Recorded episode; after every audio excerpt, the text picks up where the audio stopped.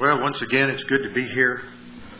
Back at Holy Trinity, I think this is the third or fourth time this year I've been here, but some pastors I know, I don't think they care too much for cold weather. I know some pastors who said they were going to be in Connecticut in January, and, and they never did show up in, in in Connecticut in January. I don't much blame them. I don't want to be in Connecticut in January either, but... So maybe this year we'll get him up there in uh, in January again. So anyway, well, let's start off with a word of prayer. Y'all be seated. Let's start off with a word of prayer. Make sure we're in fellowship with the Lord. So I always like to have a few moments of silent prayer to give you the opportunity to use First John one nine if necessary. And then we will start into a study of the Word and how to claim promises. Let's pray.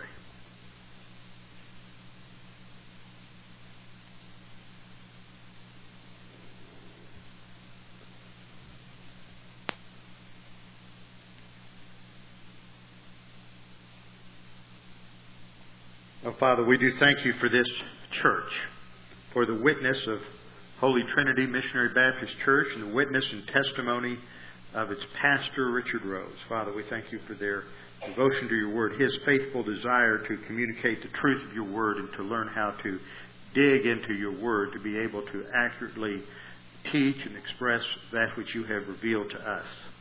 Father, we thank you for the witness of this congregation and their desire to have sound biblical teaching in an age when there are so many who want to just tickle the ears, just to have entertainment, and just to come to church and go away feeling good without taking the time to truly understand what your word says. So, Father, we thank you for this church, for the opportunity to study this week, to get into your word, and to learn more about how we can grow as believers through using your word as we face crises and difficulties, challenges in our lives. Pray that you would challenge us with what we learned this evening. We pray this in Christ's name. Amen. Last night we began our study on claiming promises. How to claim promises. The subject this week is called Progress Through Promises, because we progress incrementally through the Christian life as we utilize the faith rest drill in our life. We have to learn to use faith in claiming promises. Now, last night I started with Second Corinthians five seven, which says that it is that we walk by faith and not by sight. There's a contrast there between faith and sight, and because of that contrast, I pointed out last night that what that text is talking about is not faith in the sense of trusting, but faith in the sense of that which we believe, the content of our faith. That the Word of God presents a body of teaching, a body of doctrine, and it is that which we believe. And as Christians, our goal is to learn to think biblically. Our goal is not just to patch up a few holes in the house of our life with a few things from the Bible, but our goal is to completely overhaul that house with the Word of God, and that entails a walk that is that is both based on faith in terms of trusting, but it's not this empty, meaningless, vacuous faith in faith that is so often the, the thought of most Christians today. Often what we find is that the, the poison of human viewpoint infiltrates the thinking of the soul of believers in certain categories of, of fatalism.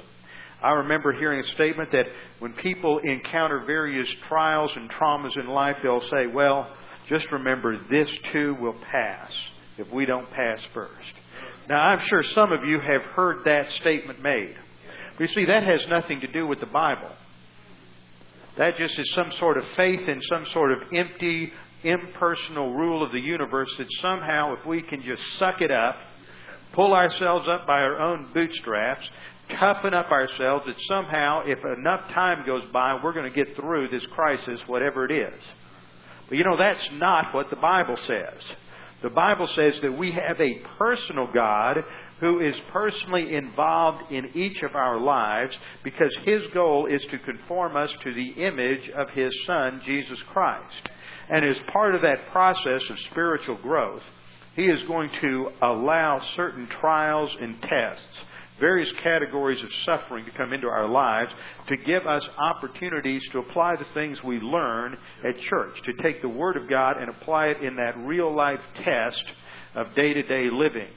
And every decision you make, I want you to think about this. If you understand this, this will revolutionize the way you handle life. See, when we think of tests, we normally think of those big tests, the big monster tests. You lose a job, you lose a loved one, your kid comes home, you find out they're addicted to drugs, whatever it may be. We think of those as the big tests.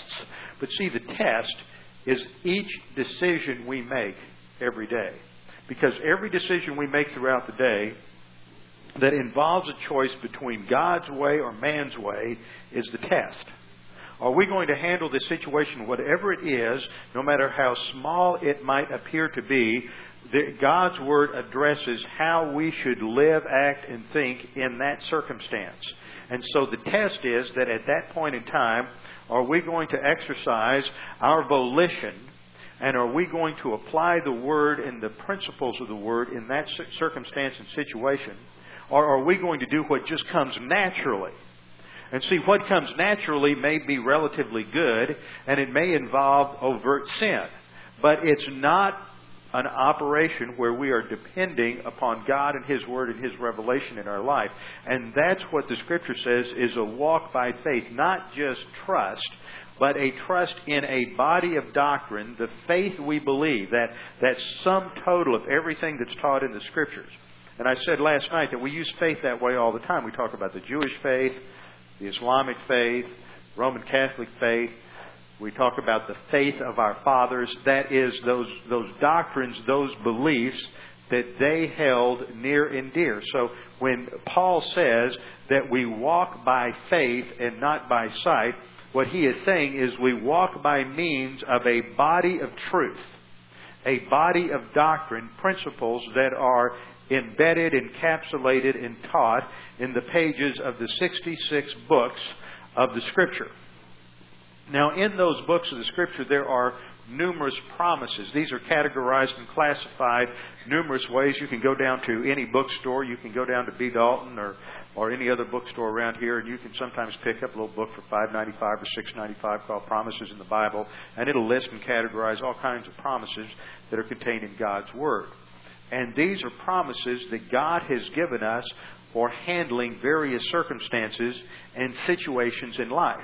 Now, the way most Christians approach this is they think that, okay, I'm in this situation. As soon as the crisis hits, I'm just going to claim this promise. I'm just going to rehearse this Bible verse or what portion of this Bible verse that I can recall to mind at this particular instant.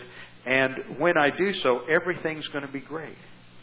And so we just rehearse that Bible verse and everything's not great. And so we begin to wonder, well, we do it a few times and nothing happens, and we will begin to wonder what, whether God is really there, whether God is concerned about our problems. And, and sometimes we get like we saw last night with the Jews in Isaiah forty, uh, verse twenty-seven, where they're just crying out to God and saying, well, God, are you falling asleep? You, you want to wake up? Have you forgotten about us? Or are you just ignoring the problem? Are you too concerned with some world problem in the Middle East that you're not concerned about me anymore? And so we begin to wonder if God's really there, and we're missing the point. We have to go through a process where we learn to think biblically, to bring our thought to a place of solid rest and firm trust and reliance upon the Word of God. And when we reach the end of this process, there is such a sense of stability in our soul from our understanding, our firm understanding of the Word of God, that the Word of God, the power of God, is more real to us than any circumstance, any situation, any emotional state that we might be in. The Word of God is more real to us than what we're experiencing. And our experience may be horrible. We may be going through things that, that would... would just tear apart families or tear apart individuals. But because we have a certain conviction of the truth of God's Word, that He is in control, that He has brought this situation into my life for some reason, and we discussed ten of them last night, that there is some reason for this in my life, that if I apply the Word of God and the power of the Spirit of God in my life, then as a child of God, I can mature and grow to the point where I can glorify God in my life. So we looked at the stages of the faith rest drill, how to claim a promise. And the first stage is simply to claim the promise. To claim the promise means to recall that promise to mind, to rehearse it in our mind, to remind ourselves of exactly what God has said. And I pointed out last night that I am not saying just to sort of remember some abstract principle of doctrine. Now, that is, that's good and that's fine if that's all you've got. But remember, and I pointed out examples of Jesus when he is tempted by Satan in the wilderness, Jesus when he's on the cross, he is quoting specific verses from the Bible. The psalmist said, "Thy word have I hid in my heart, that I might not sin against thee." It is not simply a matter of memorizing abstract theological principles. That's, as I said, that's great and that's good, and that's the realm of these conclusions that we reach.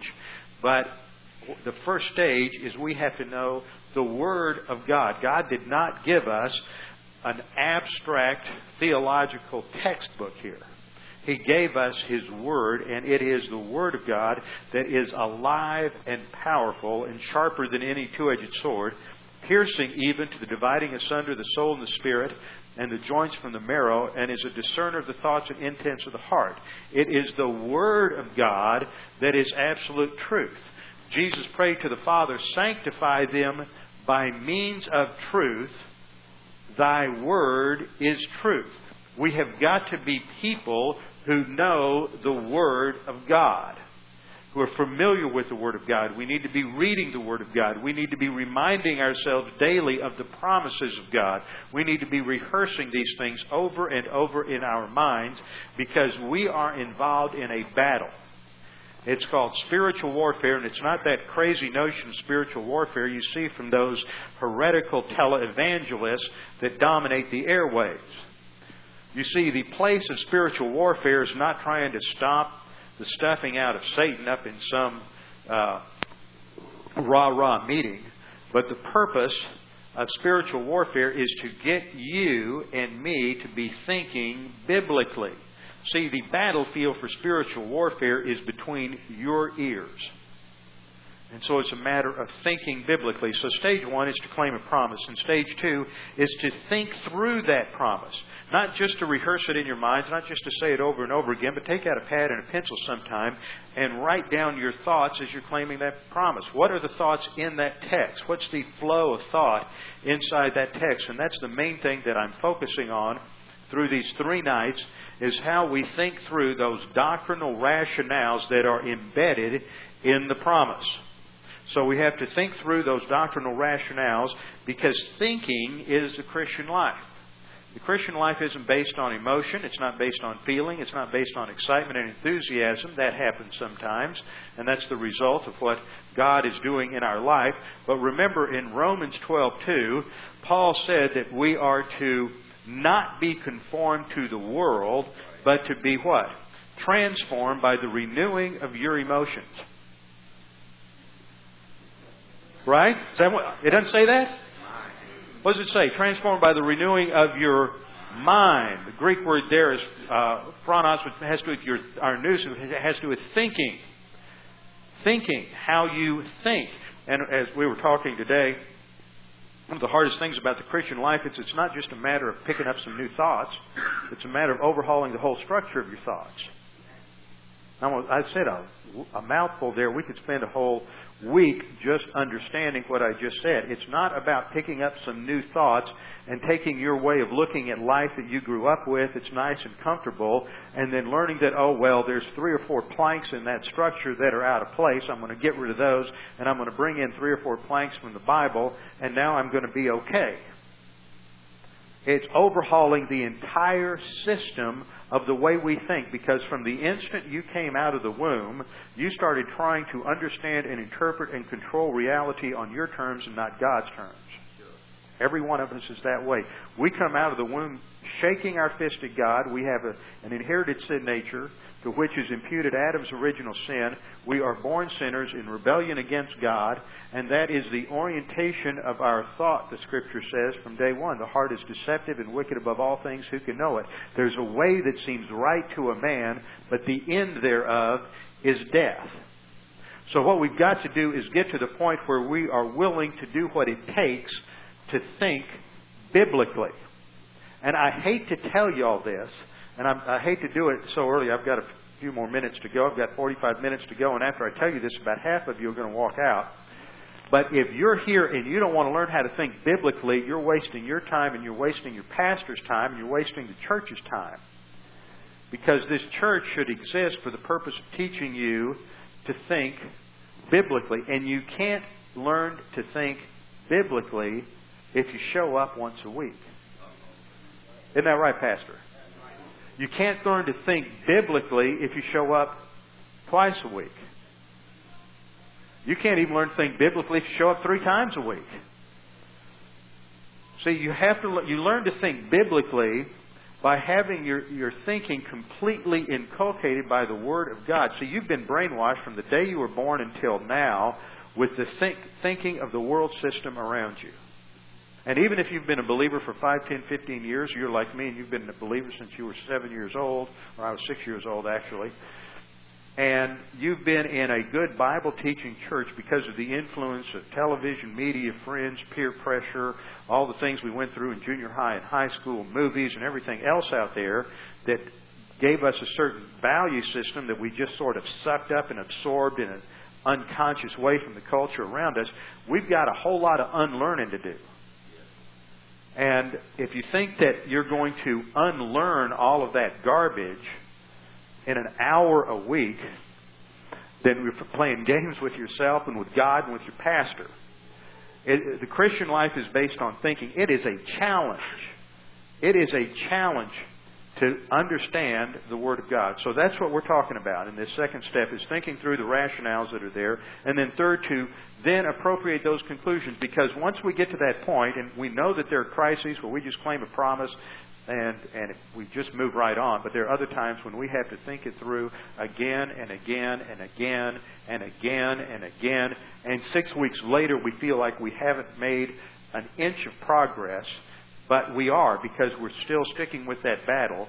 And eventually we get to a point where when we hit that difficulty, rather than punching the panic button, rather than freezing up inside, rather than going to pieces emotionally, what happens is as soon as we hit that situation and we think of that promise, all of a sudden there is a calm and a tranquility and a stability and a strength that enters into our soul. And we saw that last night with our promise in Isaiah forty thirty-one, that they who wait upon the Lord shall exchange their strength. That is, it's not their strength or power, it's God's strength. They shall mount up with wings as eagles. They shall run and not grow weary. They shall walk and not faint. Now tonight we're going to stay in that same part of Scripture. And we're going to go to another promise, a very well-known promise. I think it was one of the first verses that I ever memorized. I must have been seven or eight years of age, I think, when I memorized this one. My mother always said that the first promise I learned was First John one nine. I think that that was sort of a premonition of things to come, but she knew I would need that desperately as the years went by, and that that was a first complete sentence that I ever learned. If we confess our sins, God is faithful and just to forgive us our sins and cleanse us from all unrighteousness. So she knew that, that I would probably need that on many occasions, and she was right. But the second promise I learned, at least that I consciously remember, is in Isaiah forty-one ten. Isaiah forty-one ten. Fear thou not, for I am with thee. Be not dismayed, for I am thy God. I will strengthen thee. Yea, I will help thee. Yea, I will uphold thee with the right hand of my righteousness. Now, fear is something that is common to all of us. Now, when I was about six or seven years old and we moved into this house over here in Meyerland, I remember it was an unfamiliar surroundings and it would get dark in that house at night. And I was just a little kid. You know, we all think the boogeyman's under the bed or you're going to jump out of the closet or everything. So my mother taught me this promise, you get afraid of the dark. And I would repeat this promise, I would know that God cared about me, because that's what's embedded underneath this is the love of God. And tonight we're going to look at three promises and show how we can take two or three promises in God's Word that relate to the same subject and string them together as we claim those promises. Well, first, at the beginning, what we do is we, we call a promise. We get it into our mind, and when we do that, we ought to think about it a little bit. And I want to point out some things to you that wouldn't be uh, necessarily obvious from the very beginning as you look at this in your English text. And the first thing we want to note is that first word, fear thou not. This is a, this is a command structure in the, in the Greek, I mean in the Hebrew, al plus the... Uh, Cal imperfect, which is a strong form of negation. This is the same expression that you have in the Ten Commandments. Thou shalt not. So it's not simply fear thou not. It's thou shalt not be afraid. It is an extremely strong prohibition. And the word there is the Hebrew word yareh, which simply means to be fearful. In some contexts it means to show respect, an awe and respect for someone, but in other contexts it means to have that sense of, of agitation or apprehension, to be fearful if not downright frightened.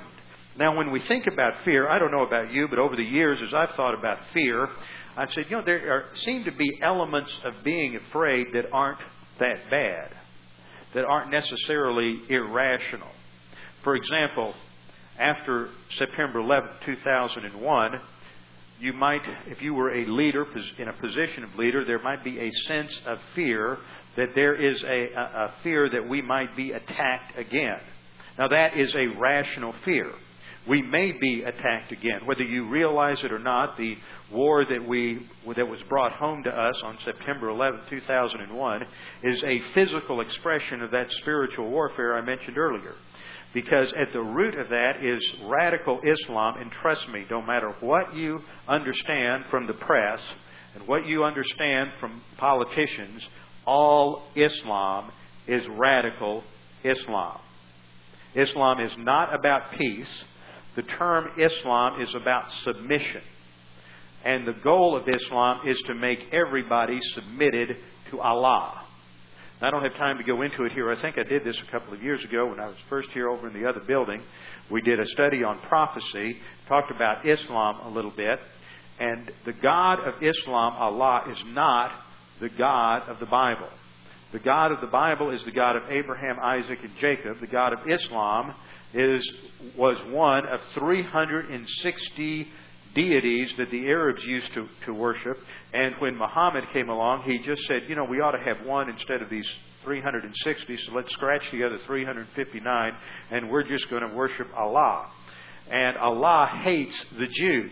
The God of the Bible loves the Jews. These are not the same person. And I am a firm believer that the person who has energized all religion, and especially Islam, I think Islam is the finest expression of false religion that Satan ever came up with. And I think Satan is indeed the manifestation behind Allah. And the ultimate goal of Islam is to destroy the Jews and to destroy Israel and anyone who stands to support Israel. And so what is going on in all of this Arab Islamic terrorism is ultimately a spiritual issue. And only you, as a believer in the Lord Jesus Christ, with the Word of God, have the information to properly understand and interpret what's going on out there.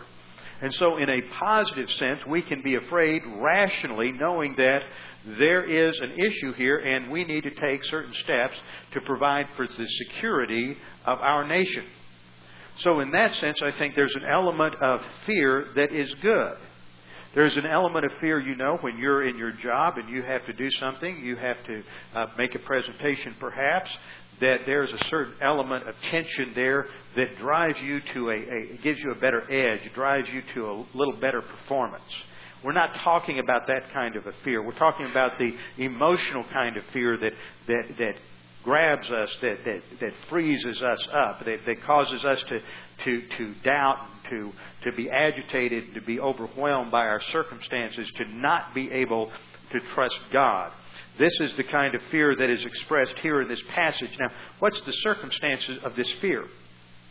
We have the same historical situation in Isaiah forty-one ten that we have over in Isaiah forty thirty-one. And the message here, the message throughout this section of Isaiah, is the message of comfort. Isaiah forty verse one. Give this message to my people. Comfort my people with these words. Notice, this is just a side point, no extra charge.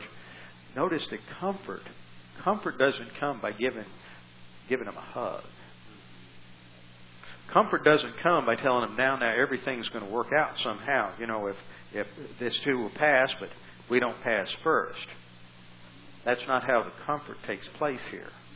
Comfort doesn't come up with just empty, meaningless, sentimental verbiage. The comfort is that God gives specific revelation in Isaiah forty and Isaiah forty-one related to what? Who He is, what His character is, and how that is going to be displayed in Israel's history. Because what's happening in Isaiah forty through Isaiah sixty-six is that Isaiah the prophet, who functioned and lived between seven forty and six eighty B C. Now, let me say that again. He functioned between seven forty and six eighty B C, so roughly seven hundred A D, I mean B C, is when he, he functioned as a prophet, and he's going to talk. He's been in the first thirty-nine chapters, he's been warning the Jews that God is going to discipline them eventually and take them out of the land. In Isaiah forty to sixty-six, he basically places himself among that future generation that is out of the land. And this took place about five forty B C, just before they were uh, the, the Babylonian Empire was defeated by the Persian Empire, and then under Cyrus, the Jews were allowed to go back to the land. So it is put so that so that uh, Isaiah is putting himself in the position of the Jews of approximately five forty B C, some one hundred sixty years after his own time. So he is prophesying toward that future time, putting himself there in the place of those Jews at the end of that seventy-year captivity. And put yourself in, in, the, in the place of those Jews. You're outside the land, the place of blessing that God has promised you. You are now a slave. You've been captured, removed from the land. You're brought up in this pagan environment in Babylon. And you know that the leadership in Babylon is now weak. There's corruption among the aristocracy. There's corruption uh, in the king. And not only that, but war is on the horizon. Uh, Babylon is being threatened by the rise of the Medes and the Persians under Cyrus. And you know what can happen in war is that you can lose your life, your livelihood, your loved ones can die. There's complete and total chaos. We got a glimpse of that on September eleventh, two years ago. And the Jews were living that in this generation. And what they see on the horizon is the rapidly moving armies of Cyrus defeating the armies of the of the Babylonians in one battle after another. And so they are fearing for their lives. They're fearing for their security. They are fearful of their future. And it is in this context that they're told to have a hopeful, confident expectation in Isaiah forty thirty-one, and then in Isaiah forty-one ten, God is addressing their fear. We all become fearful at times in various circumstances in life. The issue is not, do you become fearful? The issue is, what are you going to do with the fear? That's the test. Are you going to let that fear control your decision-making process, or are you going to control the fear with the Word of God? So there's a command here. A command not to fear. Fear thou not, for I am with thee. And then the second part of the prohibition in synonymous parallelism. See, this is poetry in the original. And in Hebrew poetry, they didn't rhyme words. They rhymed ideas. So that what you have is one stanza says something, and then the next stanza repeats it in slightly different words. So the second stanza says, be not dismayed. And the Hebrew word there is shatah, which is a synonym for fear, and it brings out the same ideas of apprehensiveness, consternation, dread, fright, and just everything in between. Everything from just a, a sense of unease and apprehension to downright uh, panic, where you just freeze up in the situation. Talks about the idea of not being dismayed, not being overwhelmed by those circumstances and giving in to fear. Now here we need to talk about what fear is. I talked about fear as in some sense is good, but what we're talking about here is fear as an irrational apprehension, an irrational apprehension of real or imagined dangers or threats. They can be real threats. This country is under a real threat from the terrorism of radical Islam. Don't let anybody deceive you that everything's somehow getting better. We have dangerous enemies out there who want to destroy Christianity. They want to destroy the West. They want to destroy the United States because we support Israel, and they want to destroy Israel. And nothing has happened in the last two years to calm that down. Now, some people are going to say, well, all we did was stir up the ant's nest when we attacked Iraq. Let me tell you, whatever we did would have stirred up the ant's nest. Because, see, what's stirring the ant's nest is Satan, not us. And anybody who comes along and somehow tries to blame the United States for what's going on doesn't have a biblical perspective on history or on Islam. And only when you have a biblical perspective of history and Islam can you understand what's going on. But I'm just using the result of that. Just think of all the people who, who are... Uh, We're doing all sorts of crazy things because they were afraid that any day now there would be a, an atomic bomb or an atomic explosion. Uh, dirty bomb would go off. All kinds of uh, imagined dangers. People were doing all kinds of things. Just think back to, to the year before that with the turn of the, of the millennium at Y two K. And how many people sold their businesses, sold their homes, moved to the hills in Arkansas or, or up in Colorado or wherever it might be. And they were giving in to imagined dangers or threats. And they were making decisions based on fear. Based on fear. Now, they gave you great rationales for why they weren't being fearful, but they were. See, fear can be related to any issue in life. It relates to the loss of money. It relates to our jobs, our careers, promotion, advancement. It, we can have fears related to our family. If your parents, you know the fears that you can have related to your children. There are so many more dangers to children today than when most of us were children. We can have fears in uh, romance.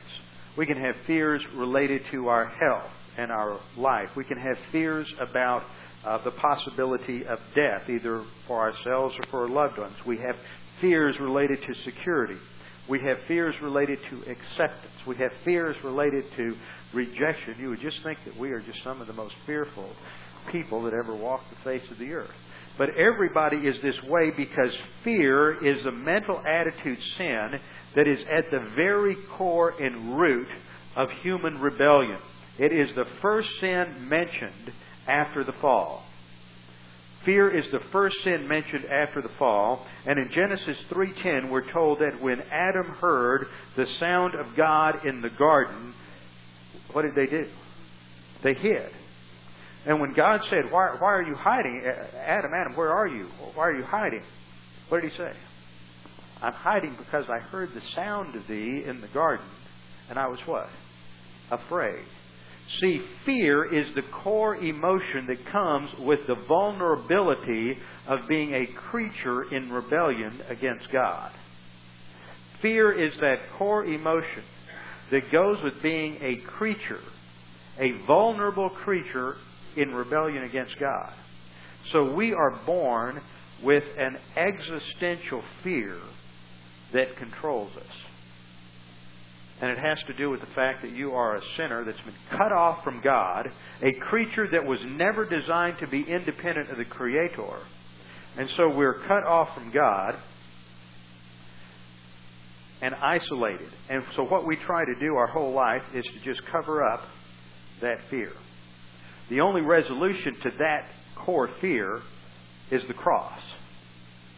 First John four seventeen and eighteen, we're told, by this love is matured in us so that we may have confidence in the day of judgment. See, that existential fear is related to the fact that there is a, a core understanding in our soul that we are in rebellion and there's accountability. R G. Lee was a famous preacher a few generations ago, and he had a famous sermon called Payday Someday. And we all know that Judgment Day is coming. There's a sense of that in every person. I don't care how atheistic they claim to be, at the core of their soul, they know there's a God. Romans one says that. And they know that God is going to hold them accountable, and they're doing everything they can to try to suppress that truth in unrighteousness. Romans one. But First John four gives a solution. There is no fear in love, but mature love casts out fear, because fear involves punishment, and the one who fears is not matured in love. And that casting out of fear by love starts with an understanding of the love of God that is expressed at the cross. Romans five tells us that God demonstrated His love toward us in that while we were yet sinners, Christ died for us. So the way to start dealing with that fear is by first understanding the love of God. And as we get to the second aspect of understanding this promise and these these series of these promises that relate to fear, we're going to understand that what underlies all of this is the love of God. The love of God for the believer. So we see that we're told, we're commanded, mandated not to be afraid, not to be dismayed. And then we get into an understanding of the rationale behind the command. See, I can't walk up to you if you punch the panic button and you're just falling apart inside and your soul is just fragmenting in a million different directions because something horrible has happened, and rather than applying the word, you're just you're just falling apart. I can't just come up to you and say, "Stop being afraid. Just stop it right now. Stop being afraid."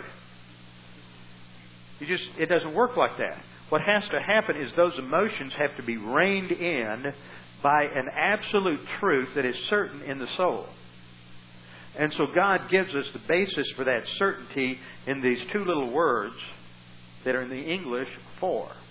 Now they translate a Hebrew word, ki, and that Hebrew word means because. And I think if we translate it because, it gives us a greater sense of what God is saying in this verse. Do not be afraid, because I am with thee. See how much stronger that is? Don't be afraid, because I am with thee. It's not just don't be afraid. It's don't be afraid because I am with thee.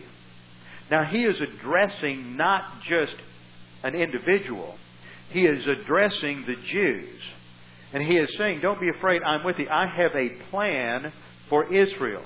I promised in Deuteronomy that I would take you out of the land in, di- in discipline, and I would restore you to the land. So even though you look out on your horizon and every night at the six o'clock news you hear about how the troops of the Medes and the Persians are getting closer and closer, and you hear about all the tortures, and you hear about all the deaths, and you hear about all the atrocities, don't be afraid, because I have a plan for you, and that plan is to bring the Jews back to Israel. And look how that was fulfilled. When the Persians took Babylon, they did it in almost a bloodless attack. They just dammed up the Euphrates River. They rerouted it around the city, and they put the troops in on the riverbed. They came in at night while um, Belshazzar was having a great big party, up in, an orgy up in the palace, and they just took over. And there wasn't blood running in the streets as a result of that battle. God was in control. So his first statement is, don't be afraid, because I am with you. This refers to what? The omnipresence of God. So we have to go back and think in terms of the characteristics of God, the essence of God. He is omnipresent. He is present to all of His creation at all times, but He is present to believers in a more real and intimate sense. Now, we know that we're not Israel. We are not part of Israel, and we're not under the Mosaic Covenant, so there's a different application for us. God is with us. He will never leave us or forsake us. God the Father, God the Son, and God the Holy Spirit indwell you as a believer in the Lord Jesus Christ, and God has a plan and a purpose for His life, and He is with you in a more intimate and real way than He was ever with any Jew in the Old Testament. So to us, He is still saying, Don't be afraid, because I am with you. Secondly, be not dismayed. Don't be dismayed, because I am your God. As a Jew, they had a covenant relationship with God. God had entered into a legal contract with the Jews. That's laid out in Exodus. It's laid out in Deuteronomy. God is going to live up to His terms of that contract. He is their God. He is not the God of the Hittites, the Babylonians, the Persians. He is the God of Abraham, Isaac, and Jacob. He is the God of Israel that brought them through the Red Sea. He is the God who gave them the Promised Land.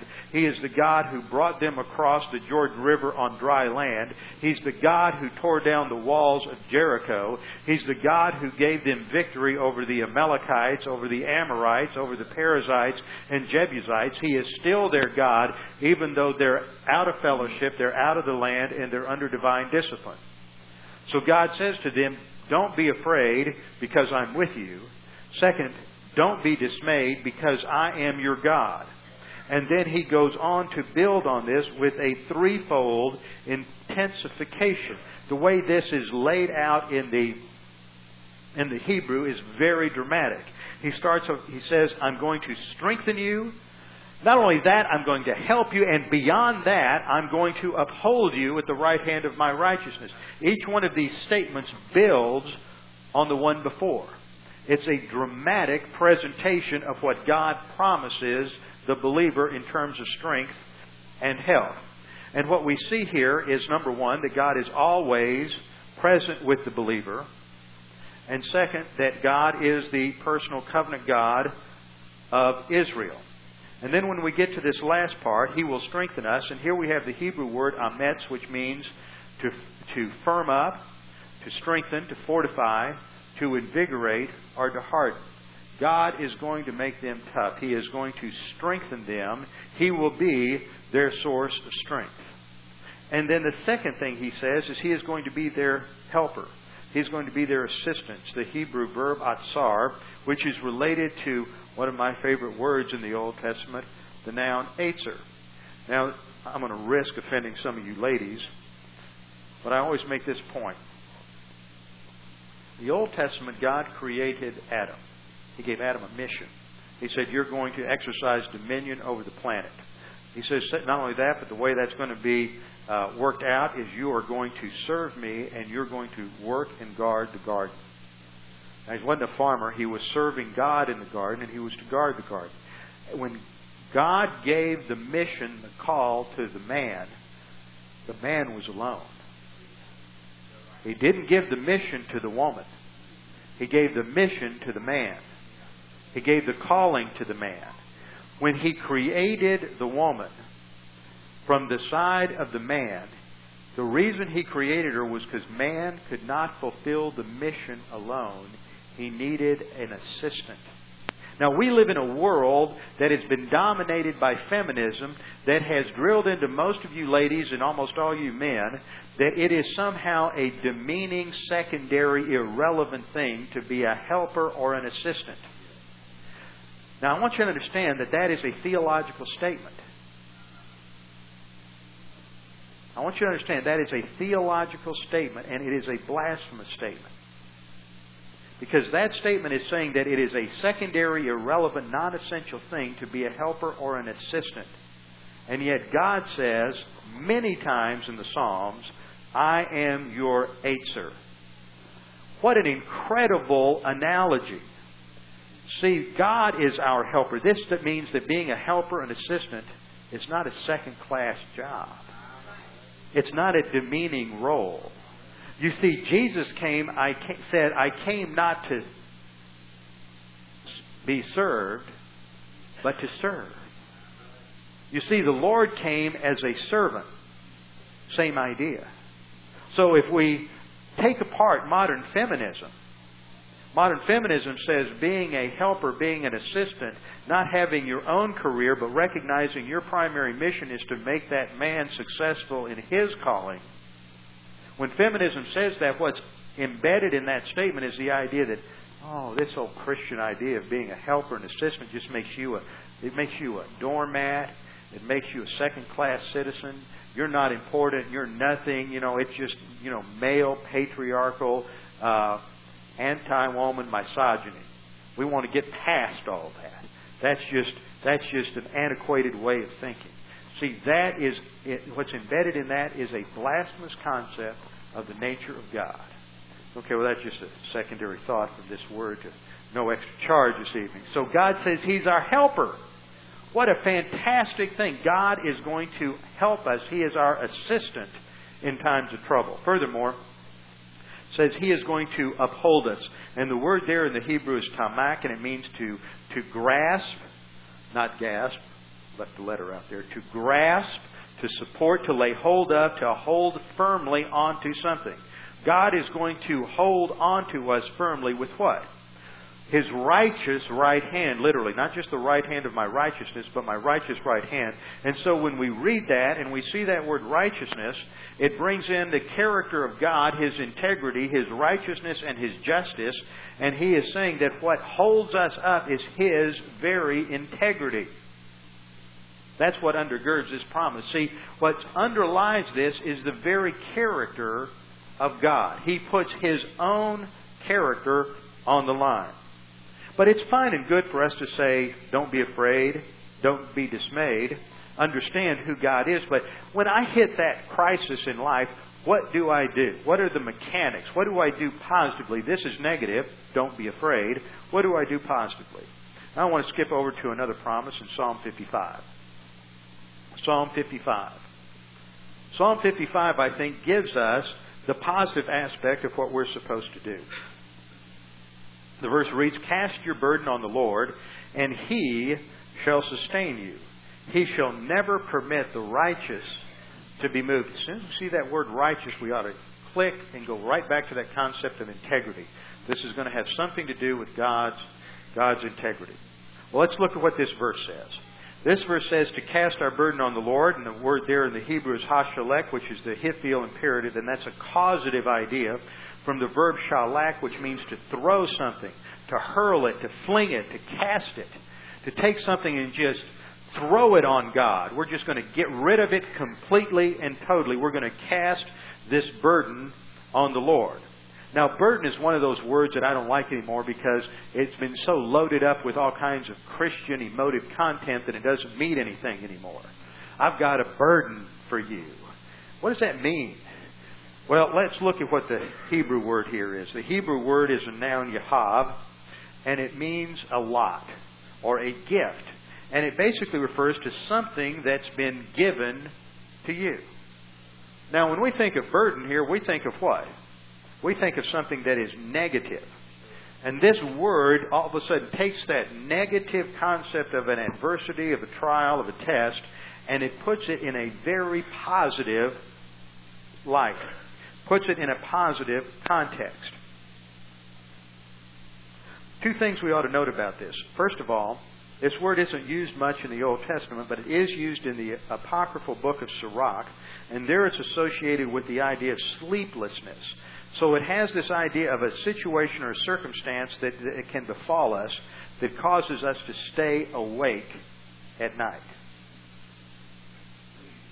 Has another sense, and that's this idea of a gift. Now, the idea of gift emphasizes that this is part of God's providential care for us. He puts these situations in our life to give us an opportunity to apply His Word so that we can see His faithfulness, so that we can grow and mature as believers. This is part of His sovereignty. He controls the circumstances of our life so that we can be reminded of the promise in First Corinthians ten thirteen that there is no temptation. And the word there for temptation really means a test. It doesn't mean, we, we think of temptation, we think of being drawn after something negative, uh, something that's sinful, something that entices us, and something that ri- uh, gives rise to our lust. But the idea of temptation in the Greek is the idea of a test. And when we get in this situation, it's a test because we're usually drawn to Uh, something we shouldn't be drawn to. But it has the idea of a test. No test has overtaken you except such as is common to man.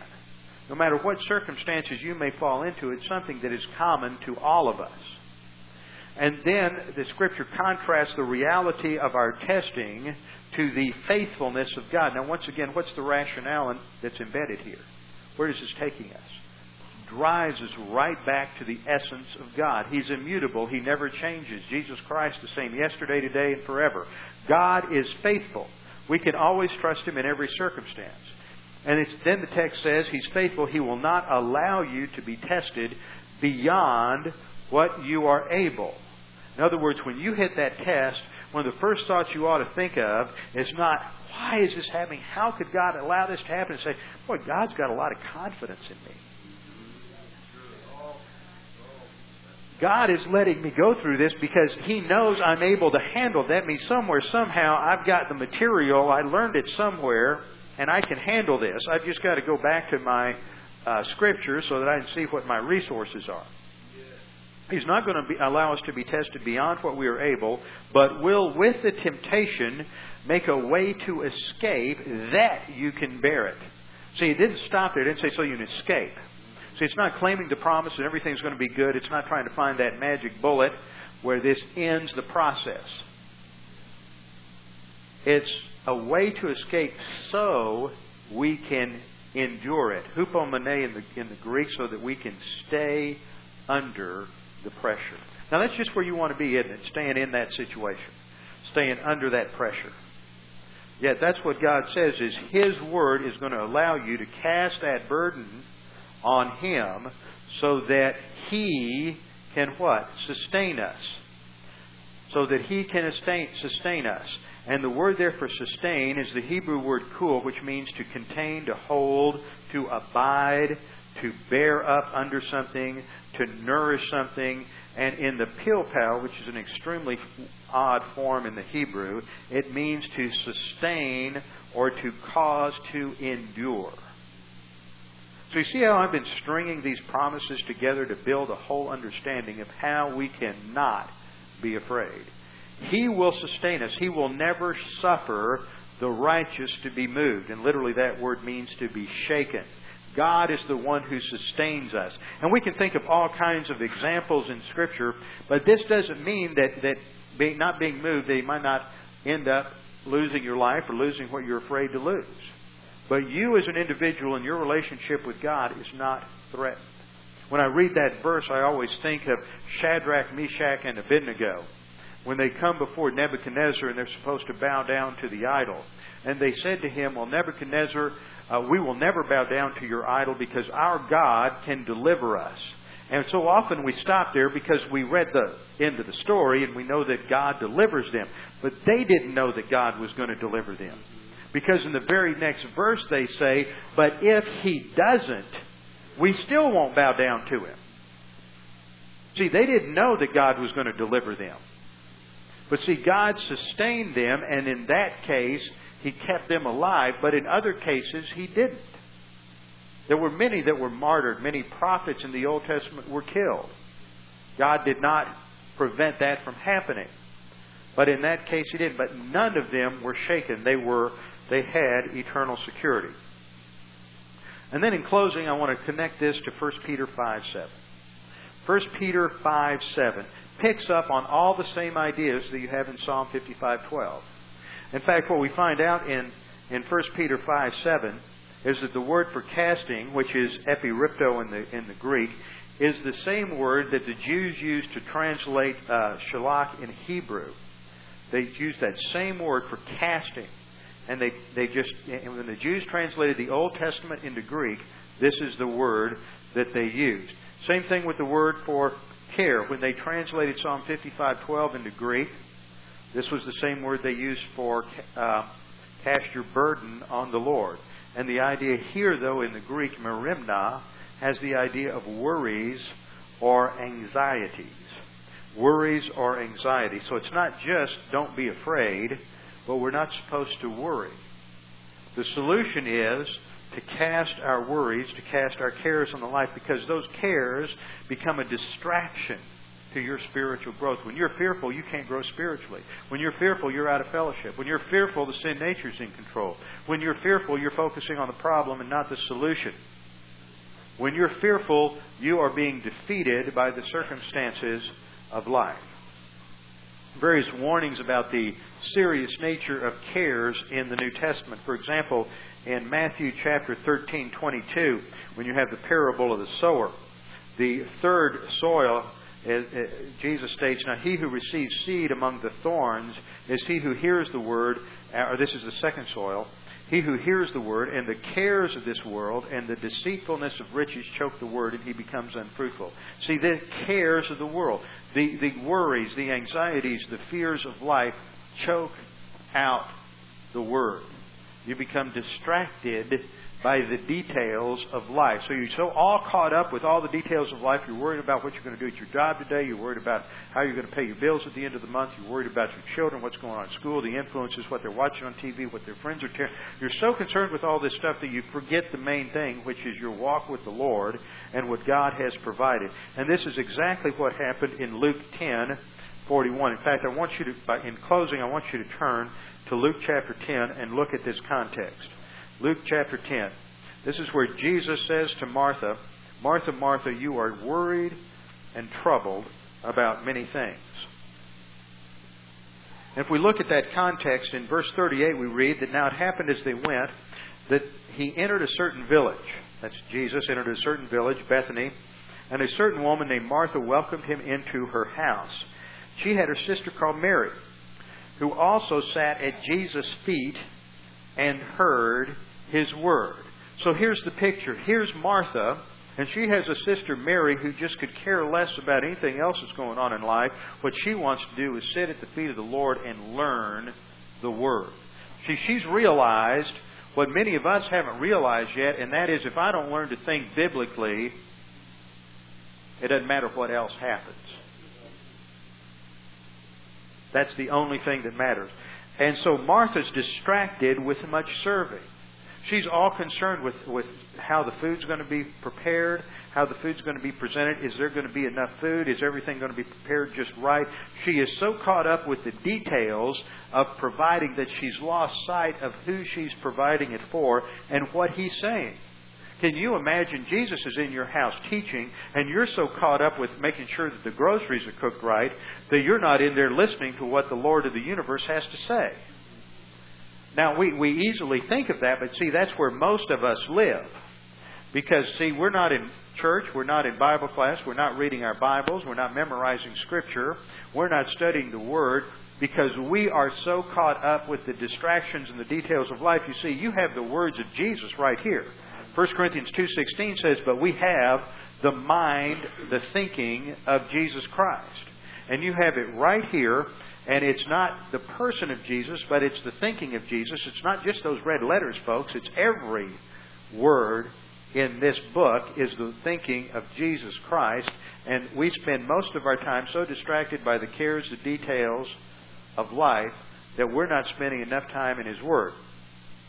So the issue is to make a priority out of His Word. And so Jesus answered and said to her, "Martha, Martha, you are worried." See, that's cares. That's uh, merimnao there. "You are worried and troubled about many things. But one thing is needed." So you're all caught up with all this stuff. You've lost sight of the priority. One thing is needed. And Mary has chosen that good part, which will not be taken from her. You see, when you die, you can't take anything with you but the doctrine that you've learned. You can't take anything with you but the truth of God's Word that is in your soul. And when you die, that's all that is matters. It doesn't matter how many toys you have. It doesn't matter how successful you were at your job. It doesn't matter what else you did in life. The only thing that matters is what you take with you in your soul, the Word that is in your soul. And if you don't get your priorities right, then you become distracted by the cares of life. And so what we have to do is to cast our burden upon Him, because He will sustain us. Why does He sustain us? Because He cares for us. Let's bow our heads together in closing prayer. Our Father, we do thank You for this challenge from Your Word this evening. To realize that we are so often overwhelmed and distracted by the cares and details that are ultimately energized by the fears and the worries of life. We're commanded not to be afraid, not to worry. Philippians four tells us, "Be anxious for nothing, but in everything by prayer and supplication with thanksgiving Let your requests be made known unto God, and the peace of God, which surpasses all comprehension, shall defend your hearts and minds in Christ Jesus. Isaiah told us that you will keep him in perfect peace whose mind is stayed on thee, because he trusted in thee. We can have peace, tranquility, contentment when we are focused on you and on your word. And it is because you have provided for us, you are in control, you oversee our life, and you care deeply about us. Father, I pray for each one here that you would challenge us with the importance of knowing your word, knowing promises, and claiming them.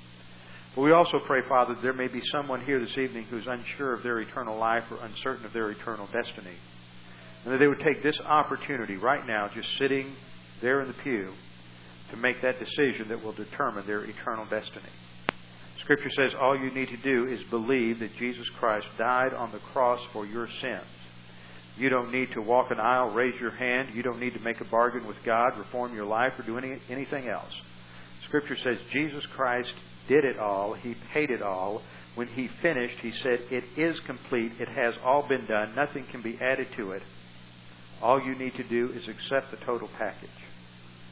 By trusting in Christ alone for your salvation, you instantly gain eternal life. That can never be taken you. You can never lose that salvation. Father, we just praise you for our salvation. Praise you for all the provisions that you have given us in your grace. And we pray that you would just continue to challenge us with your word, that we might continue to advance stage by stage, step by step, to spiritual maturity. We pray this now in Christ's name.